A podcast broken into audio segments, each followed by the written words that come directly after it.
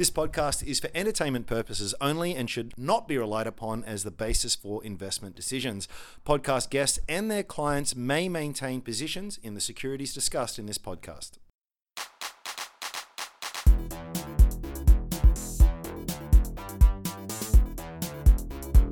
Hello, and welcome to another week of the Three Wise Monkeys podcast, our weekly podcast that's all about the markets and investing. My name's Andrew Page, founder of strawman.com, and today I'm joined by Mr. Claude Walker from ethicalequities.com.au. How you going, Claude? I'm well, thanks. Hello, listeners. It's only two wise monkeys this week. Yes, that's right. Uh, Matt, the uh, wisest of the monkeys, is over in New New Zealand doing something he calls research. Land of the long white cloud. Yeah, but Andrew, if Matt's the wisest of the monkeys and I'm the youngest of the monkeys, what are you? I'm the best looking of the monkeys. Oh, so he can I go, can I go with that? well, you know, we'll let it pass. We'll let that one pass. Mate, what are we going to talk about today? Uh, well, uh, first on the agenda is Altium, which is obviously done really well. Wow. and uh, there was some very bullish comments from the CEO uh, around the most recent results. So you're going to run us through that. Yep. Then um, I'll touch on one three hundred Smiles, which is a far less exciting business, uh, but one that I like. But and a quiet achiever. Yeah, I think it's good. Anyway, so I'll touch on its results, which it also which it released this morning. Yep. And then we're going to uh, look at some of the other sort of broader results for companies that might tell us something about the more general economy and, and what developments are coming out of that. Yeah, nice one. Yeah, we have had a few results this earnings season that sort of paint a bit of a picture there, and particularly there's been a, a few references to property, so I think that's that's worth uh, digging into. But Altium. Now, before we start, mate, do you own any shares in Altium? No, and I've actually never owned it, so I'm a real idiot for that. Uh, but, you know. If, if you don't own Altium shares, which are up, you know, a good 20% or more today, uh, don't feel bad. You're not the only one. I'm also missing out on the fun. It's it's one of those things that kind of it's for a while it's sort of you know particularly the value investors amongst us it looks very expensive and it just well it always does and it, it continues to, to look that today but I think that's that's cost you and I a lot of money Okay, but before we do our traditional uh, waxing of lyrical about the share price movements, uh, what does Altium do? These guys uh, generate software. Uh, well, they do a few things actually, but the, the majority of their revenue comes from software that helps in the design of PCBs, printed circuit boards. So, in this modern day and age, I think pretty much anything that has uh, an electrical uh, input will have a PCB inside of it. Helps the it's the brains of of, of the uh, device, and you know with the Internet of Things and just pretty much you know the the technology of things, um, these things are ubiquitous and everywhere. And these guys have been around actually since about 1985, would you believe? And they've had a wild ride in that time. They were at eight cents at one point about 15 odd years ago. Uh, so for those that are counting along at home, that's about a 450x return for anyone who had the the you know foresight to buy it back then. Um, but yeah, that's basically what they do. Um, they've also got some parts divisions. They've got some other divisions as well. But that's basically what they're doing. And, so they, so basically the the meta theme here is that they can ride on the trend towards automation and having basically more electronics in everything.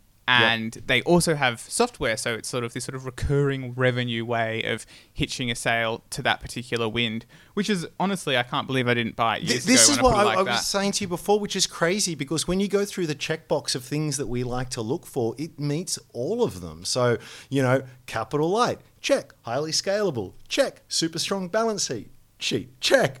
Massive amounts of recurring revenue, check. Huge long growth runway, check. Check, check, check, check, check, check, check. And it, it's it's just sort of like it meets every possible criteria we have. It even gushes cash and pays a dividend despite very so much why being a growth so why don't we own it? I mean, usually when Matt buys a stock, we uh, think about buying it too. I know Matt Uh, recommended it in the past. Does he own it as well? I'm I don't know what he owns I, right now. I, I'll claim that. I, so here's here's the smart thing I did. I did anyway. recommend I it at highly doubt he 450, and, and then I, I said looks a little bit expensive. and I think it was around 15 or so. So you know, egg on face, well and truly. But So, yeah, but I on- remember we on both liked it around two dollars. Uh, my problem was I think I put in an order which then missed out on being filled by probably 20, 30 cents at the time, which might have been about ten percent. Yeah, yeah. And I thought, oh, bummer. I'm- I'm- I'm- it's- I've missed it. I just oh my god, the yeah. most expensive thought uh, to have had well, I should have just bid up, or at least to buy a smaller holding. Yeah, I think I don't know why I don't take my own advice. Usually, in this sort of situation, I say if you'd like to own shares in a company, but you it's just a little bit above the price you want to pay, then just slightly re- reduce your order size and buy it buy some anyway. Generally speaking, unless there's liquidity issues, I just do market orders. Like, frankly, you know, if, if you're if your Blasphemy. investment if your investment thesis rests on the difference between you know 10 cents or something like that or you, you, it's you, you're never going to be that precise so for, for me it's kind of like you know what back let's say you did buy it at two dollars and it turned out to be a terrible investment and it went to a dollar eventually now whether you bought it at two bucks 190 210 really what's the difference and, and vice versa if, if things happen to as they have gone very very well uh, also but look Anyway, we, so we why- digress we why digress is the share price up twenty percent today? so let's let's put this in context too. This isn't a penny stock that's gone up 20%. This is a 4.3 something billion dollar company get that's it, gone up it. 20%. So it's, Answer the question, It's really man. amazing. So they had they had um, they had the results. Uh, they were really good. Revenue growth was 24%. Um, so they have long stated this target. We want to be hitting 200 million US in revenue by 2020. On a trailing 12 month basis, they're about 155, 160 odd. So they're, they're going to not only meet that target, I suspect they'll they'll handily beat that target as well. So that's nice. I always like to see a, an ambitious target likely to be met and then exceeded. But it gets even better, Claude, my friend. Um, it the margin, the EBITDA margin that they've has been increasing steadily over the years, and they've been targeting about 35%. Well, they're already ahead of that, 36.7%. So that just reveals this lovely operating leverage in the business. In fact, the company came out today and they offered a new aspirational target. So for 2025, they are now saying that we want to be able to do US $500 million in revenue. But wait, there's more. We think we can be doing about 40% in terms of an EBITDA margin. Um, 40%. Now, just to just to help put that in, into context, for a business that has been growing at pretty strong double-digit rates for a while, it's saying, look, over the next seven years or so, we think we can maintain 20% top-line growth. Um, and you do the maths on that margin expansion as well. You're actually getting between the last full year's results and what they're saying they think they can do at 2025, close enough to 25% compound growth in annual profit over the next seven years. So there's a lot more detail in all of that, but the market basically saw that and went, holy moly, buy, buy, buy, buy, buy, buy, buy. Yeah, And- so and- and- I, I've watched this thing go up and up and up, not owning, and I've always thought, oh, don't chase it, don't chase it, don't give in to fear of missing out. Is it time for me to just buy some and, and put myself out of my misery? There's probably something to be said for doing the whole FOMO trade. It's just like, even if it's just like a tiny, tiny amount, just so you can feel good that you're at least on this trade. But I, I'm in it to Uh, win it, man. I don't want to like put a tiny amount on a thing just to feel good. Well, Like, here, here, I'm gonna I'm gonna give you my perspective, and I'm gonna say before I say it, take this with a massive grain of salt because I have long argued that as much as I love this company, and I do, I think it's one of the best on the ASX. I've never been able to get my head around the valuation, and despite that being you know such a massive amount of egg on my face, I'm gonna make that case again. So let me put some numbers. ah, the perpetually long wrong case. Let us hear it again. Like Maybe I'll be right eventually. a I've been wrong clock. many times before, So- but here's what I think. um, I, I did I did significantly increase my valuation, having done a bit of number crunching this morning. I And think it's probably is worth that- is that on 26 Strawman? It is on Yeah, Strawman. Yeah, go, go check it out. 26, 27 bucks uh, a share. Um, uh, but the the price to sales on a trailing 12 month basis uh, is about 20. Uh, it's pretty high. Um, the PE is about 67. Uh, I think it's a real mistake to focus too much on PEs for fast growing um, uh, growth companies. Um, uh, and then there's a lot of, you know, we, we both hold shares in Pro Medicus. Take a drink, listeners, uh, which has, also has an eye-watering um, uh, PE as well. But just to put that into context, I think a really good leveler here is to look at other wonderful companies, uh, technology companies, and see how they're priced. And we've talked before about Google. Your your US strategy is buy Google, um, which I think has a lot of merit to it.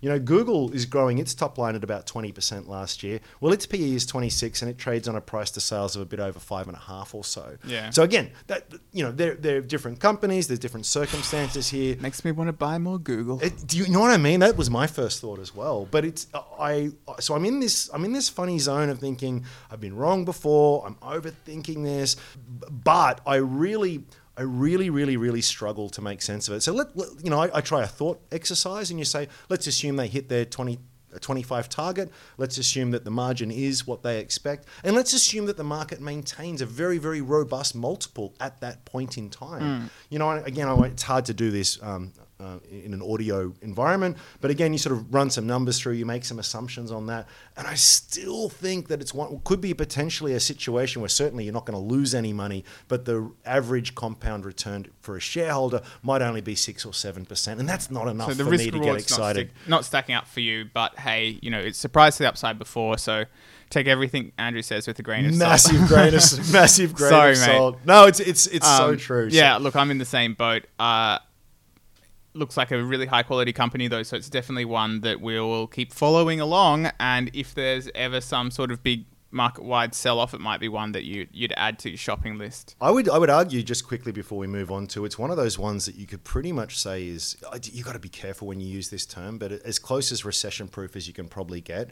Um, its exposure to the Aussie economy is very very very minimal. Fifty eight million US cash in the bank, uh, zero debt, uh, huge amounts of free cash flow thrown off. Um, uh, lots of recurring rev- revenue. So if Australia got into a bit of trouble, and we might talk about this in just a moment. Um, this is a business that uh, share price might be impacted, but the fundamentals are not going to feel much. Yeah, it's a global business. Anyway, it's a great. Uh, it's always good to see Australian companies succeed on a world stage. That's um basically what we what we should be trying to do. 100%. Okay. Moving on. All right, what's next? A less global business. Okay. Uh, less exciting one. So, uh, you know, And by it- less global, you mean just not global? not at all global, only in Australia and barely out of Queensland. Yep. So this is one three hundred Smiles. It is a company that owns a bunch of dental clinics. Okay. It uh, has dentists working in those clinics. A dentist leading the company, I believe. Yeah, in, in indeed. Um, Daryl Holmes. He's been the CEO and founder for its entire listed life. Met him before, actually. Really genuine guy. I think he's a very nice guy, and I enjoy his uh, attitude to writing um, his regular company reports. He always has a little bit of uh, discussion of policy matters that might interest him, uh, which I think Yeah. is quite funny, and, and, I, and I enjoyed his thoughts on uh, the franking credit reforms in this particular report. Nice. Uh, but uh, we should to the talk about that actually next week. Let's let's make a reminder to do that. anyway, so the, the, the actual business is ba- basically expanding into uh, new dental practices. You then get dentists. You find, um, hopefully, the best dentists you can find that will work in those clinics. Mm-hmm. You share the revenue with them. Is it a franchise model? No, or- it's not a franchise model. They own the clinic. They own the brand. They own everything. They just have a dentist working in there. So it's an employee arrangement. It's not employee related. Oh. Well, there can be contractors. Okay. There are some employee dentists, but generally, I think the preferred model is that they're contractors. They've got their business. They bring their they bring some clients themselves, but of course, they're operating out of one three hundred Smiles. One three hundred Smiles allows those dentists to focus on being the best dentists they can be, building the relationship with those clients, which is all important. And uh, they get remunerated in a way that sort of rewards them to do as much possible work which is of course what 1300 Smiles wants because they've got operating leverage in the business. If they've got a very full and busy clinic, um, they're going to make a lot more profit out of that than uh, if the alternate were the case. okay. Um, so basically, the good news is that the company put its best earnings per share performance this year Mm. ever. So they've they've managed to pip their high water mark from the first half of 2006, and then sort of before that they had a very high. Uh, first half in 2013, so there's almost a, a three-year pattern there when they they're putting in a new high. So that should give you an idea for the kind of level of growth we're seeing out of the business. It's, Yep. it's modest. Yep. It heads in the right direction, but it's modest. Yep. Uh, the the criticism you'd have of this results would be that it should have been higher growth because they've been doing acquisitions lately, Gotcha. and they're getting the full benefit of that. So they're acquiring other dental practices. Yeah, Yep. yeah. So basically, the the results sort of tend to imply that there's a, there's a bit of pressure on some of the existing clinics, Mm-hmm. given that they're adding in profits through new practices, uh, but they aren't growing um, earnings per share particularly strongly. Mm-hmm. Having said that, there's also costs around running these acquisitions, and they're according to the letter, you know, they've been very busy working on a big acquisition that's coming up. So you might argue that there's probably been more acquisition related costs in in the last couple of periods. Yep. Um, to their credit, one three hundred Smiles doesn't ask you to exclude those. That's, That's just part of the ongoing business. That is refreshing. Yeah, look, the, I look. I think there's been sometimes they've reported in ways that was slightly less than ideal, mm-hmm. but over the course of 10 years, I've been looking at these guys almost. They've really stood out for really doing the best they can by shareholders in terms of communicating with them and being fair and honest about what's going on with the business. I get that real sense. Really shareholder friendly. And you know they've they've done a great job in terms of outlining the situation in this report. I love to see that they are reporting on the over the counter revenue because that talks about like the basically the amount of demand they're servicing overall. Now that also was um, a new high, which is great to see. Of course, again benefiting from recent acquisitions. That's the other side of that particular coin. so is it what's is it still a buy for you or Yeah, look, it's still a buy. It's not sort of my bread and butter kind of stock, and it's Yep. not one that is necessarily right for everyone. But for me, it's one that I've been accumulating over the years, and will continue to do so. I think there's a, I think there's a high likelihood that they can continue like growing earnings per share and dividends for a very, very long Well, period. what would you sort of suggest there? Is it sort of a mid upper single digit kind of rate if you were to sort of thumb stuck an average over the next I'd sort of five years or so? mid, or- yeah. mid, a mid rate. Like they increased the dividend by four percent in this Yeah, half. okay. So I think, you know, something like that. And the yield's about four percent or so now, yeah, so fully yield, franked. so I'm forecasting a yield at current prices of just a tad over four percent, fully okay. franked. Yep. For me, So the- that would suggest that would suggest a reasonable price. well, yeah. So Certainly not expensive. It doesn't seem overly expensive. maybe not maybe not super cheap either, but The other thing to keep in mind is so for me and other people who pay tax, these franking credits changes that seem quite likely to come in probably won't affect the value of franking credits. Mm-hmm. So if the dividends remain fully franked, that's like essentially equals a pretty much a 5.7% yield for Yep. me. Yep. And given that I'm like more or less happy to sort of be stuck in the stock in terms of owning the capital for a very, very long time, Mm-hmm. just because I have confidence that um, Daryl Holmes wants to preserve the value of the company. He owns more than half of it. yep. Um, so I'm confident enough to leave my capital there. So look, it's capital that I can leave there for a long period of time. At the moment, it's paying me about 5.7%. I expect that to go up with time. Um, well, you know, we'll see what happens. It's, it's probably not the the most obvious screaming buy you've ever seen, but for me, I quite like having a little bit of my capital sitting there. I think it's a good company. I think it makes the world, makes Australia have slightly cheaper dental care. It hits, uh, ticks a lot of the right A lot of the ethical For, equi- equities kind of stuff. In fact, have you got any content on ethical equities for this? uh, not for these results; they've just come out. But, I, but, but in, in gem- We've covered the them in the past, and we'll, Okay. I'll definitely do a write up of these results, which will which will be on the website um, in due course. Awesome. All right, man. Let's let's round this off with a bit of a talk on the economy, property, and I thought it was interesting because you know we are we are in the swing of sort of earnings season, and we've had some very interesting results. I guess what piqued my interest um, this week was Bingo. Do you follow Bingo at all? ASX code BIN. Yeah, B-I-N? yeah, I absolutely have. So these guys basically do uh, waste management, right? They're, these are the these are the porter bins that they get It's dumped out the front of, of houses. It's a pretty dirty in- industry too, if uh, Four Corners is to be believed. yes, uh, there, that is there is a bit of a seedy underbelly there. It, it, would seem. Yeah, it stinks almost. But um, they they didn't list. I don't believe it was all that long ago that they did list. They were previously sort of telling the market because of various things that they were on track sort of 15 20% operating profit growth. And then they came out and said actually we're going to be flat. And that was a fairly big drop from what, what they were saying. And, and what was particularly interesting was that they really blamed this on faster than expected softening i love the word softening softening in multi-dwelling residential construction activity. So in other words it was another data point to suggest that wow construction is slowing. And i think we mentioned when we talked property recently it's about nine and a half percent of all jobs in Australia is in the construction industry. So that was a very interesting data point. Shares fell fifty percent. Meanwhile, you've got another company, Automotive Holdings. These guys own car dealerships, a whole bunch of them. Um, just before we go on Oh, to uh, that disaster, um, Stick also, with this disaster for the time yeah, being. just also I might notice on Bingo they also said, oh, they couldn't put a price rise through Oh, this yes, year, which very- also suggests that they maxed out pricing power. Yep. Probably less to do with economic conditions right now, that more to do with them having you know tried to push it pretty hard, perhaps too hard before, and so you know basically I think that that's probably changed the narrative around this company a fair bit. Um, you got to wonder. uh, Look, again, I, I haven't done the work on it, but my, my my knee jerk reaction is is where's a competitive advantage for a company like this from a- from a customer's point of view? It's like, look, if you can just dump a bin out the front so I can chuck my stuff away. But also- that's all. I don't even care what happens to it, right? Just make it go away. Is is you don't wouldn't imagine that you have a huge amount of pricing power, except for potentially you have some scale advantages. And I'm I've, I haven't read their prospectus, but no doubt that was a big argument for. Yeah. for the Ha- have you seen model. how like shiny and new a lot of their tracks look lately? No. Did you notice? Like, so after they listed, they sort of like did rebranding, and then I'm pretty sure they've been investing in sort of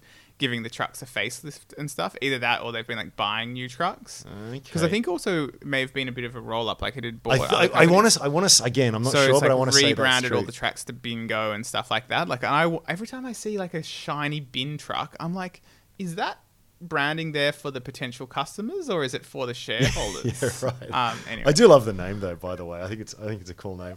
Um, Okay, on to, automotive. uh, well, again, so some interesting data points. Automotive holdings, obviously, cars uh, are, are massively cyclical. They're the archetypal sort of cyclical kind of industry. And they and they they were writing down a bunch of um, stuff from their balance sheet. Hey, but don't worry, Claude, non-cash. Okay, don't have to worry about Uh, that. non-cash. I'm being So facetious. the cash went out the door years ago. Do you know the hilarious? cash is not non-cash. It's like the cash is gone years ago. We can't even see the We're tail end accept- of we're that cash. just accepting- Like we've completely lost track of where that's gone, and uh, now we should probably admit it to you. Uh, Oh, three and four years later. Do you know what was even more hilarious with these guys is that they came out and sort of said, "Well, at the time when we made these acquisitions, the market was really, really strong, and so you know, but, but now that the cycle has turned, that you know, we just can't Were justify they, these were they carrying values." remunerated on EPS growth by any chance? I don't, I don't know, I but I wanna, like, probably, look probably. it up from, but like- here- here's the thing, though: it's just like. What director slash management of a of a of the most cyclical kind of um, industry on the planet buys something with the expectation that the cycle will never never turn? Like if you're having to write it down now, you are basically paying ridiculous prices for it to begin with. Uh, anyway, that's that's a different aside. But what was interesting, of course, is they're talking about quote unquote the negative wealth effect from falling prices, and and we've and they actually we've seen it with these guys, particularly in Perth for But a while now. what makes now. you so sure it's But not them? Just they have a bad business and then they're blaming it on. Oh, they've got bad businesses. The logistic refrigeration logistics, a bit of a nightmare, and, and all the rest of it. But they did they did make special mention to Sydney and Melbourne. I was like, oh, that's another interesting data point. Call it confirmation bias if you like, uh, one of the two. Um, there was another uh, very interesting data point in in McGrath. So this is very direct, obviously, to, to property. What a disaster McGrath has Well, been. Are you sure it's a disaster? I thought I think that um, John McGrath's done. Is it that his name? Yeah, anyway, he- he's done an amazing uh, job to sell it pretty much He right at timed the top. that. He didn't that disaster, that. mate. I think this was a this was almost a work of art. It's so graceful. I think if I remember correctly, in its prospectus, they were sort of very clearly had in risks. You know, the property market may go down, and indeed, they even somehow like folk like forecasted a little bit of yeah, softening. yeah, yeah. Um, it's a masterclass though so- in extracting, like in, in you know, Yeah, like and and honestly, I feel like the transfer of wealth um to the sellers is unfortunate, but the transfer of wealth away from the people that bought shares is like Mm. entirely appropriate because come on. Yeah. Who buys an IPO of a real estate company? Oh my god! At, a- after what you know, a billion years of, of ridiculously high growth. Anyway, anyway, It's like leveraged to the property market in this sort of crazy way, and then I think Massively there were warning signs as obviously. well. Like they started losing fran- like you, agents losing, were wa- walking out the door. They exactly. couldn't hang on to their agents. You've, you've got this absolute exodus. It's been nothing since bad news since it was sold. They like did some write downs. They built all this IT that was. They spent three and a half million on IT This- that turned out to be useless. That they've written down. and look, I can get it if um, I can totally sympathize with value investors when there's they're looking at some sort of business um, and they're saying, oh, you know, surely all the bad news is priced in now. Surely it's all priced in now. Fair enough. Oh, but most value investors are also like bearish on the property market. Right. So I just don't know why anyone would be uh, looking for this It, it this play. crazy. And I got to So- wonder too. Do you reckon? I I don't know. I, I I do really doubt there's any brand value in here. Like when you're Come on. when you're looking for an agent to sell your house, I maybe that the actual agent themselves have some brand if they've got a good reputation Haha. locally. But you know, does the does the agency itself? I don't know. Um, the shares are down ninety percent since they listed uh, not that long ago. And so it wasn't. So obviously they're talking about weakness in the property market, but it, so not double whammy here. So sales volumes are falling and the prices are falling, so therefore commissions are falling as well.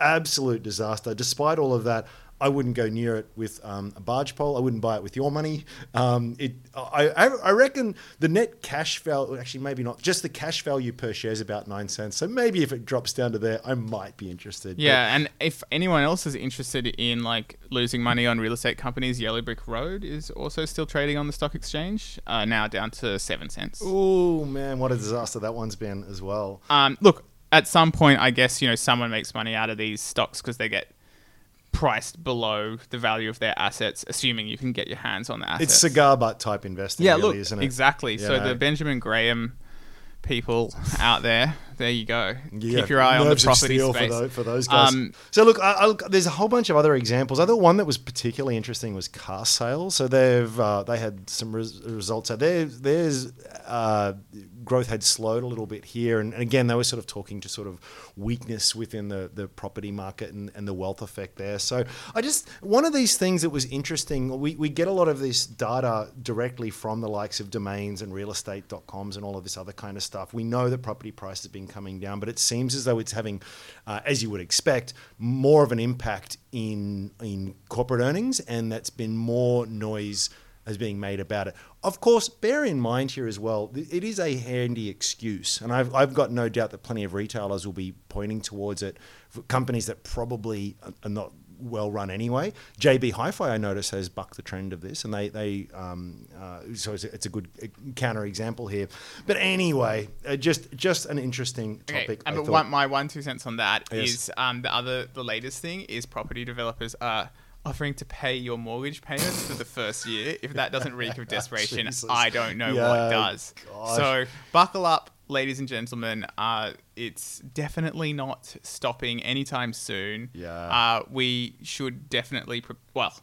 God, I hope my bloody puts pay off one day. I mean, you got a Um, strong thesis. You know, the banks are the ones that will be interesting. I mean, they're the ones that are what thirty eight percent of the market or something like that. When when that starts to sort of roll through there, if it does, that's when it's going to really get very real. on a broader level, you know, it's not going to be fun if we fall into recession.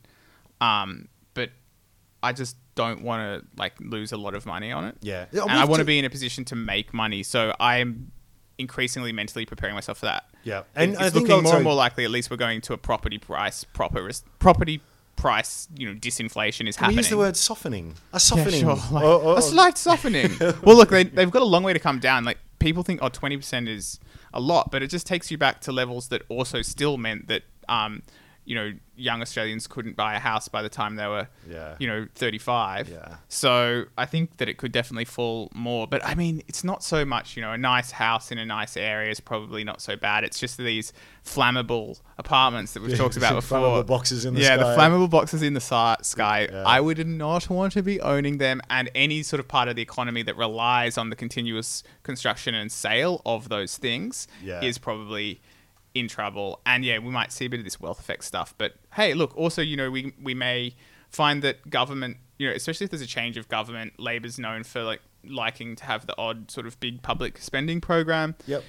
Public spending program could be just what we need to sort of soften any impact from construction slowing down and mining stays strong right now as well. Yeah. So I think that's it's what not look, too Australia's bad. done. That, that's been the story of Australia over recent decades. Really, it's like we, when when troubles come along, there's something else that kind of softens the, blow the for best us thing and that pick- could picks happen. up the slack. best thing that could happen is that the property prices get back down to um, much more affordable levels because what that's going to do then is, first of all. There's a, there'll be a bit of intergenerational equity, but also, you know, businesses have to pay rents or buy property in order to operate. Yeah. So having high property prices, it's this huge tax on um, activity, such as business activity. Yeah, yeah, yeah. Where and it, and it just goes to sort of the rent, the you know, the landlords of yeah. this You're going to say rent seekers, then, weren't you? Yeah, well, look, I mean, I actually am a landlord. Um, Yeah. well, it would be a great thing longer term to have lower property prices much more in line with like sort of the average of the OECD versus incomes. I think it'll just be better for us Yeah. as a society. Yeah, uh, there, there's definitely that dimension to it. I think if, if, if just for before we wrap up here, just for um, to be careful here, in case we've put the fear of God into everyone, and you know, calling Armageddon and all of I don't think anyone stuff. takes us that seriously. I don't think, which is good. That's that's a that's a very good starting point if you're listening to this podcast. But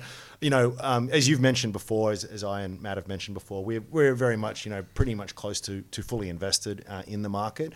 So it's not about sort of. I think here's the trouble with a lot of this stuff. There's a lot of smart, articulate people who have made a very bearish case for a very long time and have just been very wrongs. So what's hard is the timing aspect of it. And so what we're d- certainly not saying here is you know sell everything and run run to the hills. Um, but it is very much having a very good think about the kind of companies you hold and the kind of exposures that they might have and how they may handle any kind of sluggishness, softness, if you will, in the wider economy. It's definitely better to think about it in advance of a recession anyway, rather than once it's all happening. 100%. Listen, let's wrap it up there, Claude. Thank you very much for your time. Thanks, mate. It's been fun. And don't forget, we'll be covering as many earnings results as we can on ethical equities in the coming couple of weeks. Nice. And Ra- Andrew, will you be uh, doing a guest post again for us? Uh, look, mate, I would, I, yes. awesome, great. So look forward to Andrew's take on Nanosonic. Yes, I'll give you a good wrap up of Nanosonics, yes, Yeah, for sure. I know you own that one. Remember to, uh, if you like what we're doing and you want us to keep doing it, what really helps us is if you leave a nice rating uh, and a few nice comments there. Spread the word. It is very much appreciated. But until next week, my name's Andrew Page, and thanks for listening. Thanks, guys.